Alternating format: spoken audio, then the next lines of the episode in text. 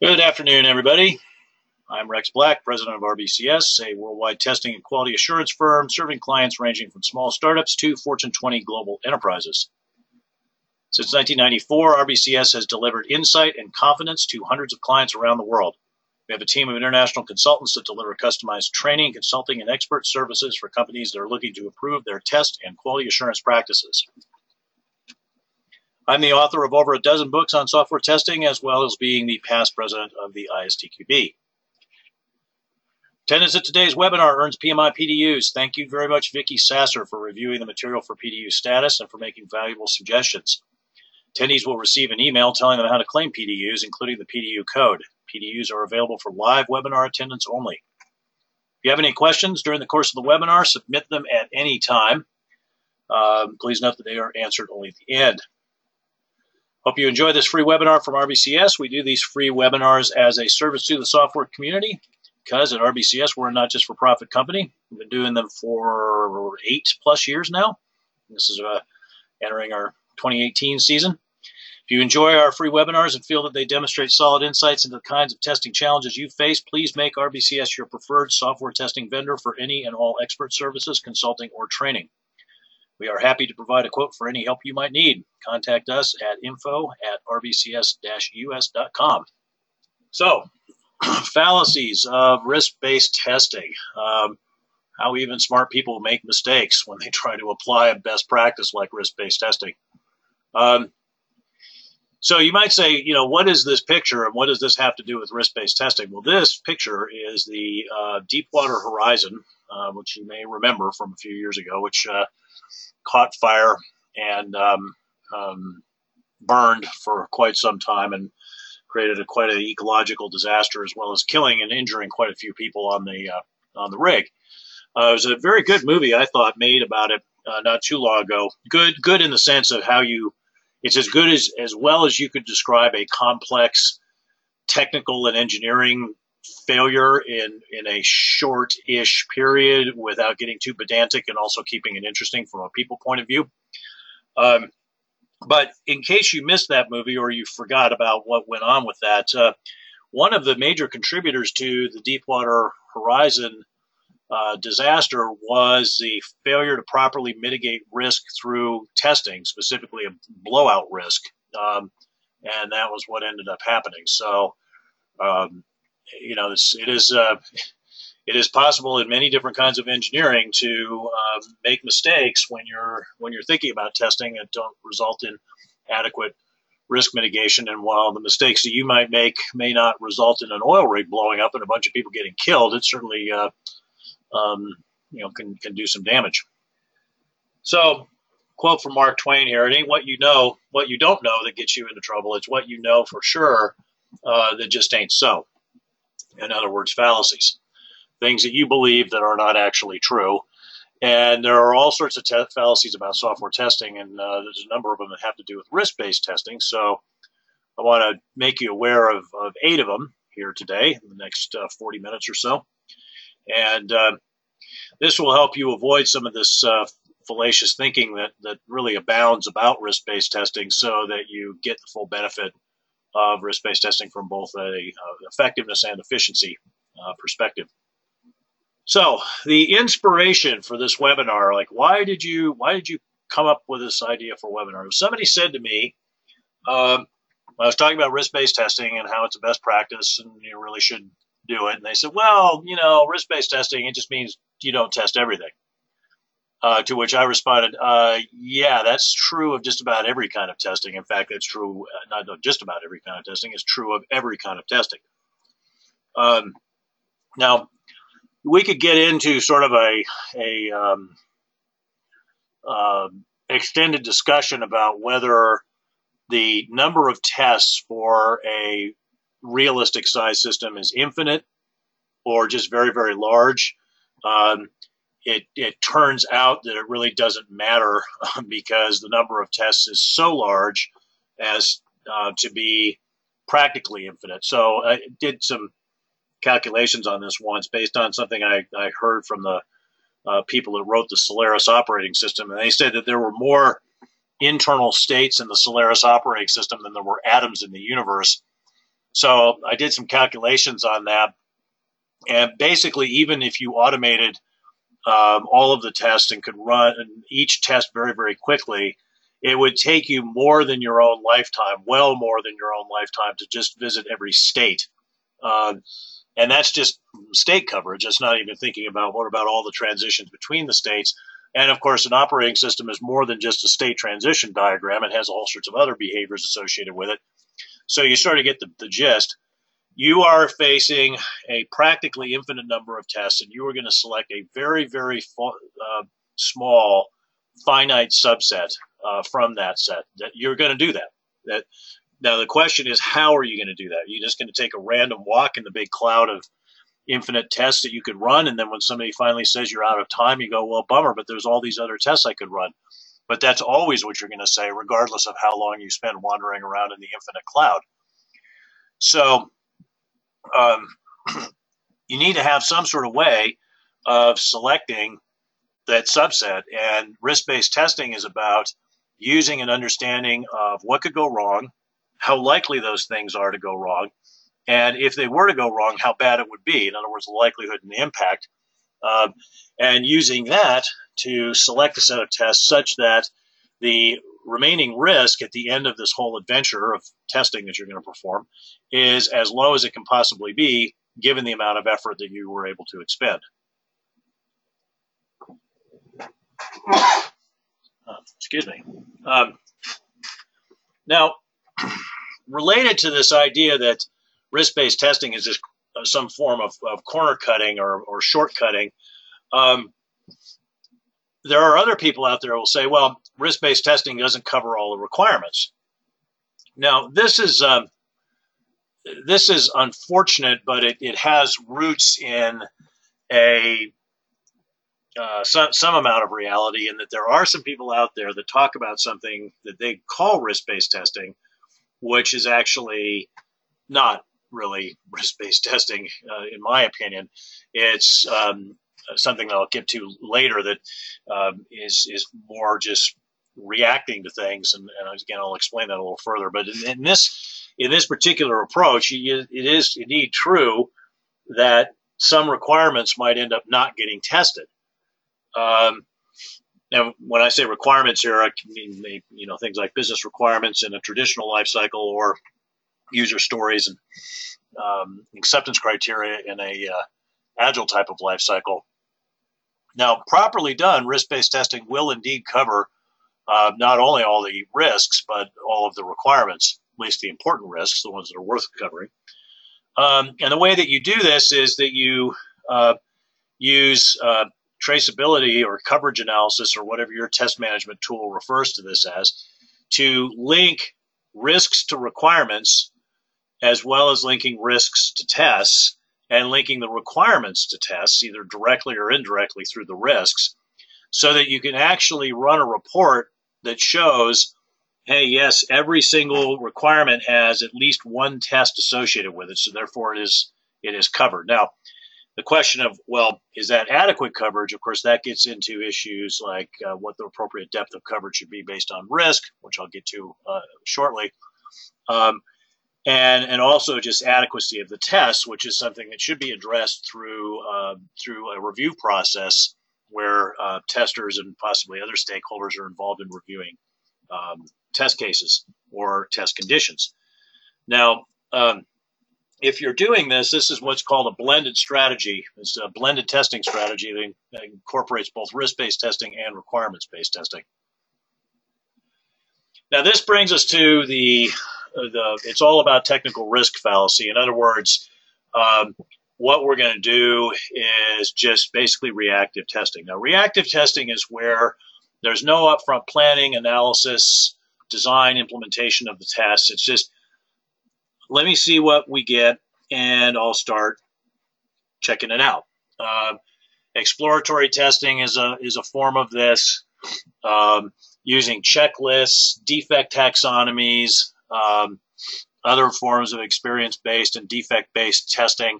Those are all um, uh, typically part of a reactive testing strategy. Now, I have no problem with reactive testing strategies per se. I think uh, experience based and defect based techniques and reactive testing strategies are an important part of any sort of, uh, of testing uh, uh, project, testing effort. It's just that they, by themselves, uh, are very good at finding a large number of bugs, especially bugs that you might otherwise miss using other strategies and techniques. But that's pretty much all they do. And from a confidence building perspective, from a risk mitigation perspective, from a regression risk mitigation perspective, especially, and even from an information generation perspective, they just don't do that much for you other than go and look at this big pile of bugs that we found. Now, not denigrating that. Obviously, defect detection is a major objective of testing typically, and uh, it's it's very valuable to uh, to find defects. But we shouldn't assume that uh, that's all testing is about. Um, and so, you know, you, you want to not only say, I'm just going to run a bunch of tests that I think are really likely to find bugs based on my experience or based on this checklist or based on what a brilliant tester I am and I can get in and break anything. But you also have to think about these other objectives that need to be ch- achieved and uh, and also impact, not just likelihood finding finding a lot of bugs um, is is all well and good, um, but you also need to test in areas that perhaps are not very likely to have bugs, but if they did have bugs, would be really disastrous. Then we have this one, the, uh, the sort of the, the, Lone Ranger approach, the uh, this idea that um, the test team doesn't need any help from anybody else to do the quality risk analysis. Um, they're going to take requirements, they're going to take user stories and acceptance criteria, they're going to take you know whatever whatever sources of information are out there about what is to be built and without working with any other project or product stakeholders any business or technical stakeholders uh, they're going to simply analyze this information and um, come up with risks based on that analysis and then test those risks now, th- this is really basically just applying some sort of uh, risk heuristics to your requirements. So it's actually not risk-based testing; it's requirements-based testing with a with a risk awareness to it. Um, it is likely to uh, miss a lot of risks, um, and it's also likely that the uh, likelihood and or impact ratings of the uh, the risks, which are of course actually requirements, will be wrong. And the reason for this is that my experience for the last 20 or so years working with clients, helping them get started doing risk based testing, is I find that any one stakeholder or participant in a, in a team or a project will be aware of about 25% of the risks at best, uh, possibly less, um, but usually no more than that. And so that means that even even really smart, experienced testers uh, have a lot of bra- blind spots here, and you know they're they're they're going to be missing seventy five percent of the risk, just like these other really smart uh, stakeholders would. Now you might say, well, if everybody's missing the same number, well, what's the what's the point in involving a lot of people? Well, the thing is that may everybody may be missing the same number, but they're missing different ones because their perspectives are different. So, what makes risk based testing really powerful is that you get those business and technical stakeholders, project and product stakeholders involved in this process. And yes, everybody's got their own blind spots, but collectively, you see a pretty clear picture of what the risks are and what sh- what level of, of effort should be expended to mitigate those risks and the order in which those risks should be mitigated. So, uh, there are certainly there's value in, in having a structured process for risk-based testing. There's value in templates. I've got risk-based testing process and, and templates and examples and articles and stuff out on the website. You can go out and download those for free, and those are those are certainly valuable and, and useful to you uh, if you're starting this process. But the most important thing, um, and I've I was been saying this since well before the Agile Manifesto came along. Uh, getting the right people together to do the quality risk analysis is more important than those processes, templates, and, and resulting documents. Again, not that the processes, templates, and supporting documents don't have value. They do, but they will only have real value if you have the right set of people uh, participating in the in the quality risk analysis process.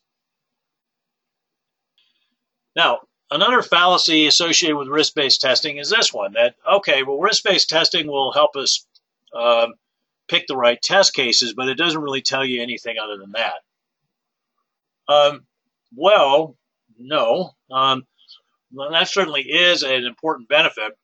Um, making sure that you know where the risk is higher, you test more, and uh, where the risk is lower, you test less.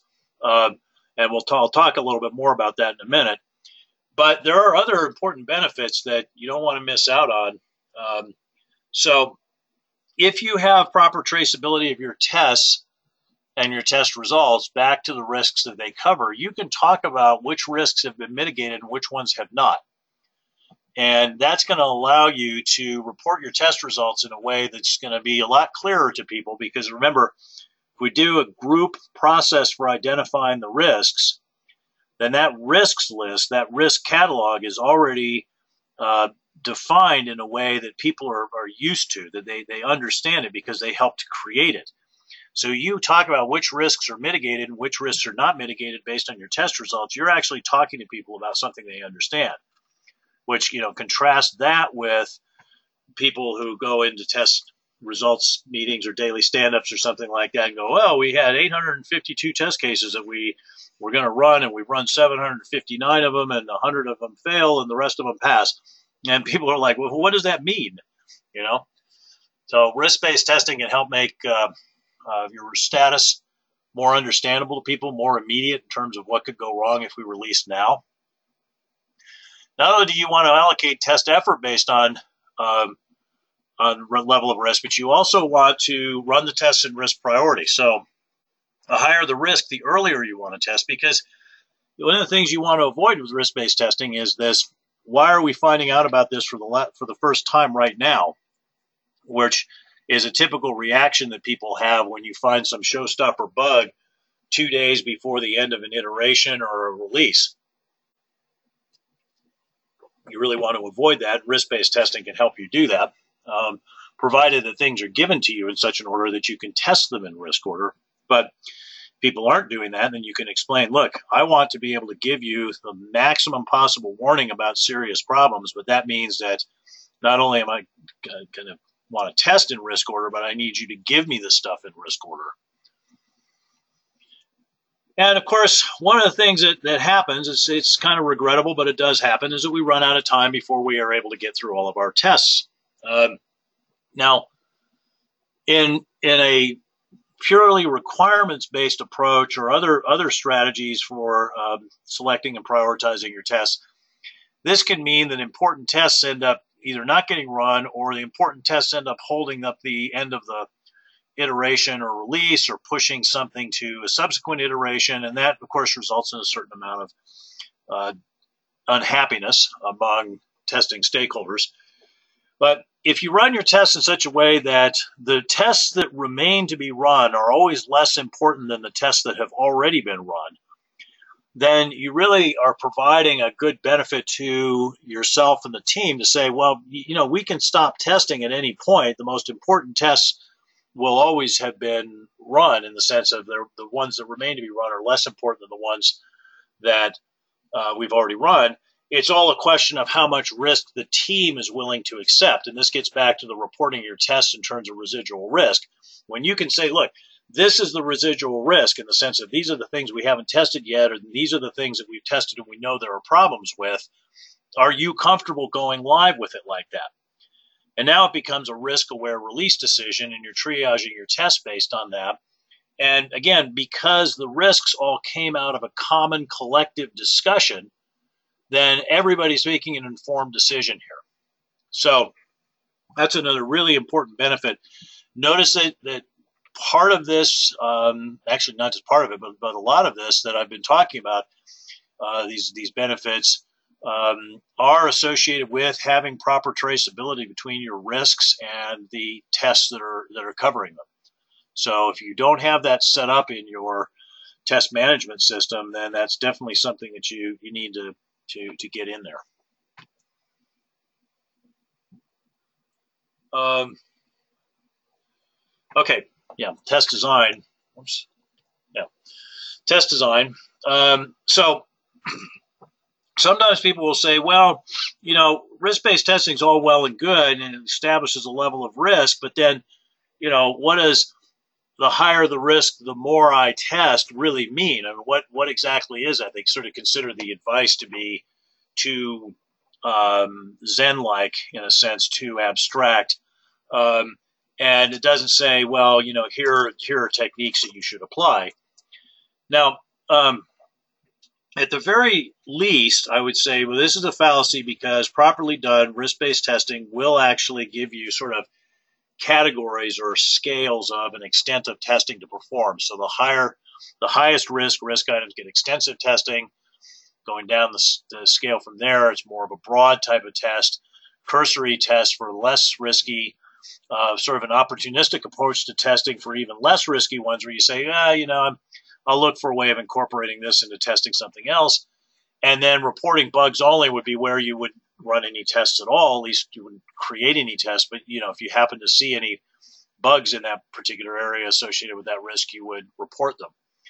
Um, now, at that point, um, you know that may be enough guidance. Your testers may be um, clever and creative enough to just say, "Well, we're going to take it from there." But I've got actually on the on the website on the uh, articles page and the, and the blog page. There's a, uh, a brief write up. I don't know. It's about maybe three pages long that talks about selection of test design techniques and the appropriate coverage criteria for those techniques based on uh, these these uh, extent of testing uh, points on the scale. So it is it is a fallacy, as I said, that that uh, test design is not um, informed by the risk analysis. It, it is if you do it properly. Now, of course, these are just heuristics.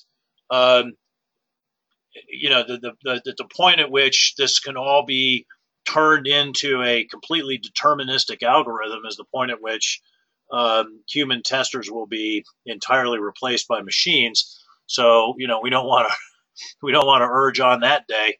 Um, but it does give a lot of guidance and it gives help to uh, managers too because it gives them a way of sort of measuring uh, are we are we doing enough are we doing too little uh, with respect to each risk now um, so far what i've been talking about a lot of it is um, kind of related to a certain um, uh, I guess you could say sloppy thinking or missing missing some pieces, if you will, of, of what proper risk based testing is. Uh, there are also fallacies associated with sort of the opposite end of that spectrum, which is the the sort of going overboard. Um, and that that happens, and I've seen that happen when people try to get uh, quantitative about their risk based testing. So I do like to use likelihood and impact as the as the factors that influence or that calculate the level of risk, and that uh, I will typically assign numbers to those where the impact of one is the highest impact, impact of five is the lowest, and same for likelihood. So I multiply those together to get a scale from one to 25 for the overall level of risk. So that that may look quantitative, but those are those are actually just ordinal scales. By ordinal, I mean that they put things in an order, um, but they they aren't they don't have mathematical meaning that way. So if I say that something has a risk priority number of one, in other words, has a likelihood of one and an impact of one, so one times one is one. I say something else has a risk priority number of two, so say an impact of two and a likelihood of one, or vice versa. So that's a, a risk priority number of two.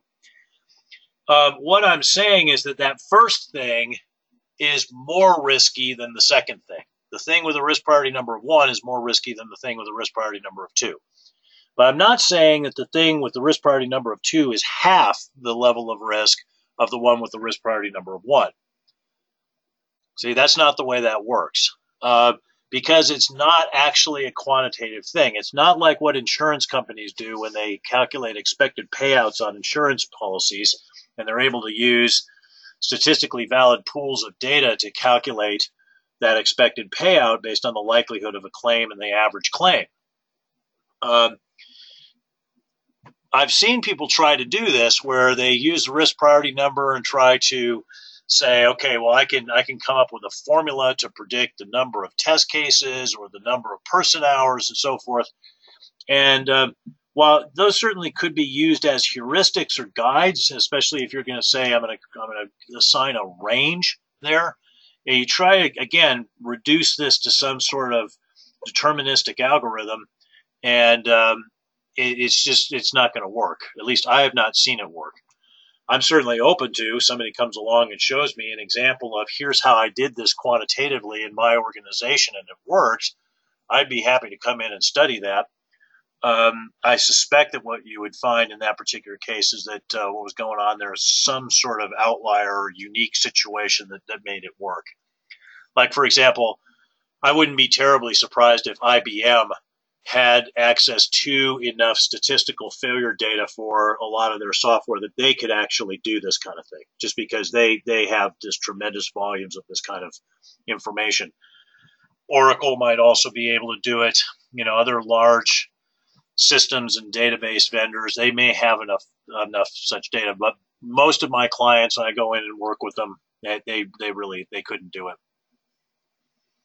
Um, so what we really want to do here is focus on, you know, thinking of this as a qualitative technique that allows us to identify test conditions. Those are basically the risk items, and then assign the appropriate level of coverage and the order in which to run the test based on likelihood and impact scores, which are, you know, associated with um, some uh, objective and uniformly agreed scale. So we should be able to say, look, very high or one impact means this, two means this, three means this. There should be well defined criteria so that no matter who you ask in the team, if they agree about, to say, the impact scenario, they will agree on the impact rating.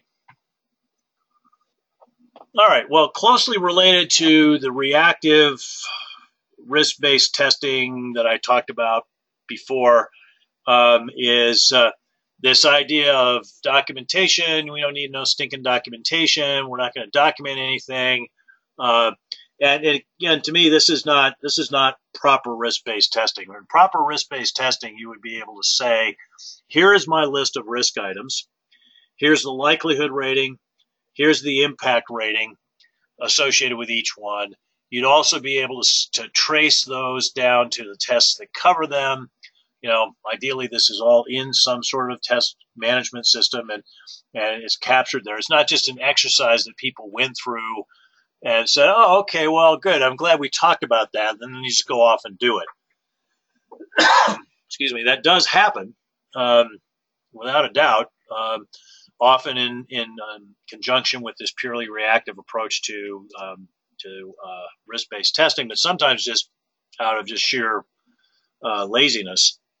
Um, but you know, keep in mind that if you uh, if you don't capture this information, then, then those benefits that I was talking about before of you know aligning the allocation of effort and the prioritization, um, the ability to drop less important tests later, the ability to report your results in terms of risk mitigated, not mitigated, all those benefits pretty much go away.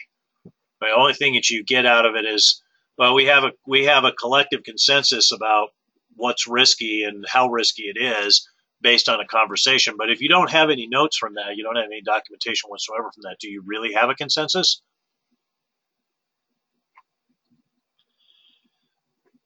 All right. So those are the uh, the eight uh, dangerous fallacies that I uh, wanted to review with you guys today. Um, in the spirit of of last year, where we were uh, keeping it keeping it uh, concise and, uh, trying to make things quicker so that this, these sessions are a little more accessible to people. We've uh, um, winding them up faster. So, in conclusion, here we've I said we've got eight um, eight dangerous fallacies. Um, and these are specifically associated with risk-based testing. I could do a similar sort of exercise and identify fallacies for various other testing related things. But risk based testing, as a lot of you will know, is near and dear to my heart. So I wanted to do this one. Uh, and um, as we went along, notice that I pointed out, you know, this is the way that this fallacy negatively affects your ability to get benefits from this technique or is, you know, as illusory um, or might lead you down a wrong path. Uh, so that's the uh, that's the point of debunking these fallacies is to help you do risk-based testing better and to make sure that you get um, the benefits of it, as well as to make sure that other people don't miss out or or repudiate the benefits uh, based on some of these fallacies. Because I've seen organizations that say, well, we've decided that we're not going to do risk based testing because of X, where X was one of the eight fallacies that I just went through. And it's kind of like, well, that's not actually true. And by believing that that fallacy is true, you're cutting yourself off from that benefit. So, um, hopefully, this uh, this discussion here is uh, given you some ideas on how to avoid that sorry fate. Um, there's more information. There's articles, uh, videos, et cetera, et cetera, out on the website, YouTube channel. That's all stuff that's out there for free. So feel free to go take a look at that. We'll go into the Q&A session here, and uh, as always, I will put up the um, advertisement um, while we're in that session, which you'll notice includes my LinkedIn and YouTube and Twitter, email coordinates there. Um, so please uh, go ahead and submit your questions via the uh, Q&A uh, feature. Um, before we get to the questions, as you're typing your questions in, uh, please remember that if you feel the insights and ideas like the ones you just heard could help you with your testing challenges, please make RBCS your preferred software testing vendor for any and all expert services, consulting, or training. We are happy to provide a quote for any such help that you might need and our contact information there, info at rbcs-us.com. Uh, so, let's see, I got a question from Alex here. Um, Alex says, how do we calculate residual risk with the risk-based testing approach?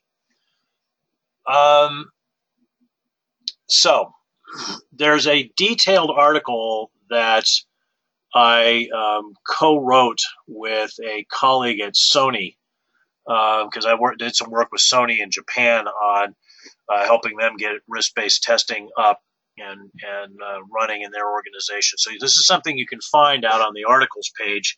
You go out to the articles page and do a search on risk-based testing, and it talks about reporting, um, uh, measuring residual risk um, during risk-based testing.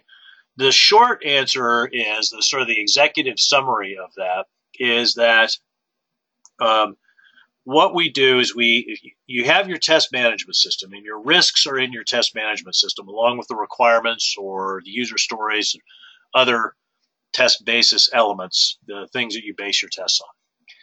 And when you develop your tests um, what you do is you capture traceability of your tests back to what they cover which would include the risks. It may also include other things like acceptance criteria or user stories or requirements or what have you and then when you run the test, you now have a test result associated with the risk through the test itself, right? So the test result relates back to the test that was run, and the test that was run relates back to a risk. So if all of the tests that relate back to a risk have been run and all of those tests passed, then we can say that that risk is fully mitigated. Fully mitigated in the sense of it's as mitigated as it's going to get. If we've got a risk where there are tests that have been run and they passed, but there are also tests that haven't been run yet, uh, so we don't know the status, then that test that risk is not fully mitigated um, because there's still information left to get.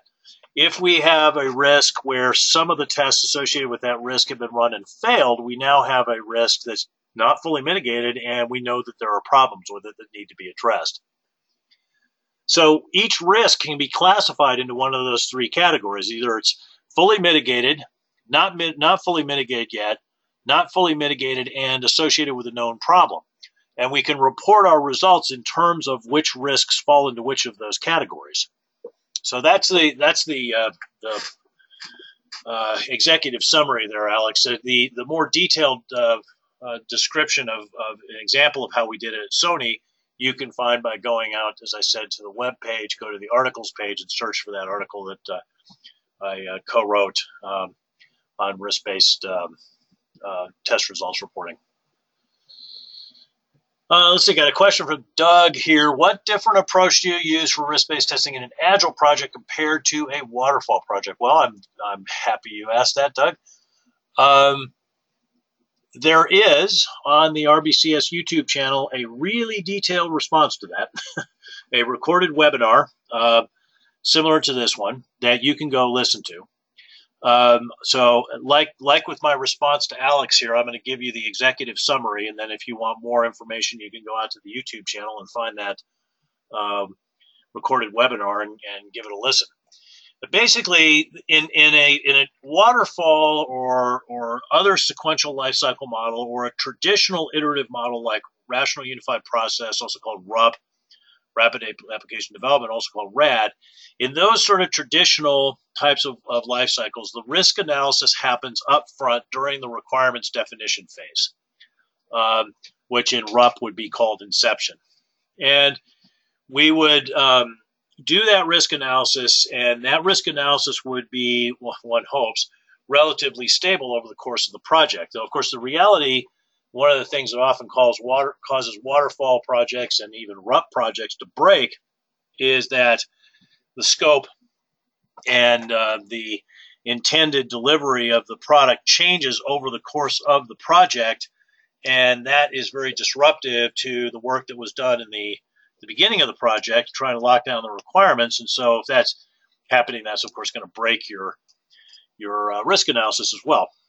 So Agile was is created in part in response to that sort of dysfunction where you know the, the traditional life cycle models are very uh, brittle in, in, in the face of change and so at the beginning of each iteration you go through that process of selecting from the product backlog the user stories that you're you intend to create in that particular iteration, right? And you go through a, a grooming, story grooming process, and you go through a uh, uh, typically an estimation process try to put story points on the stories, um, so you can see, well, yes, can those actually fit into an iteration or not?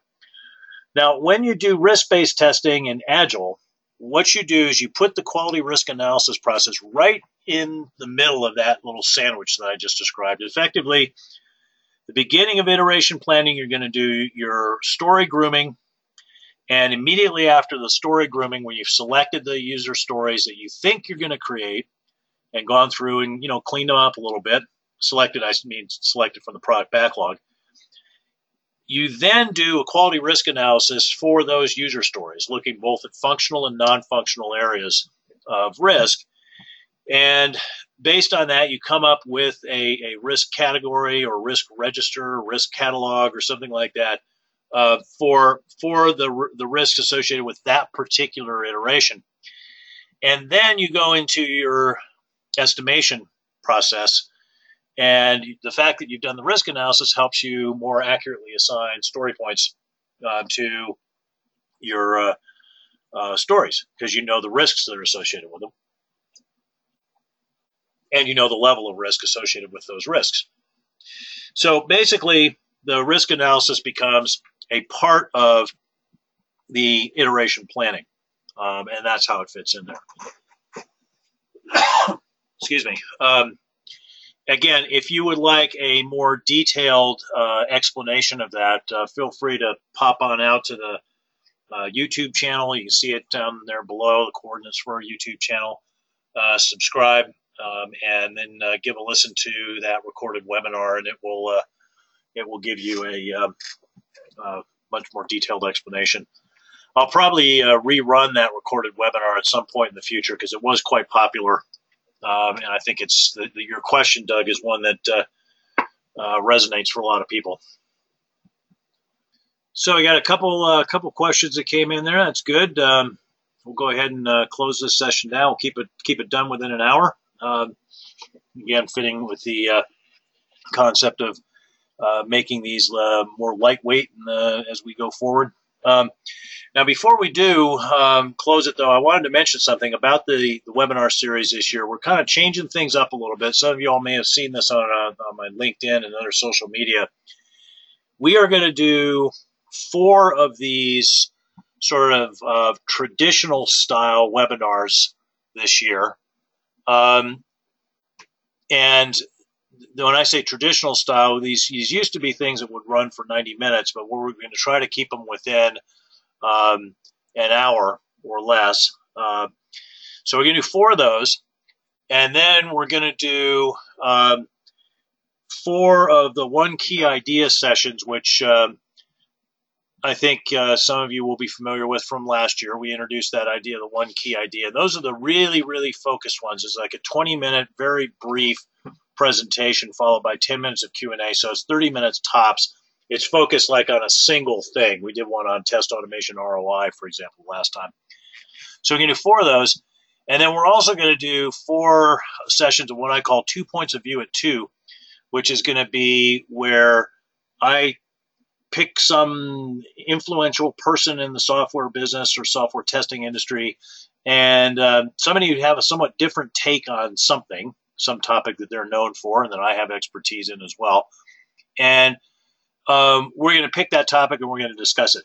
And that's again going to be short, like 20 minute kind of deal.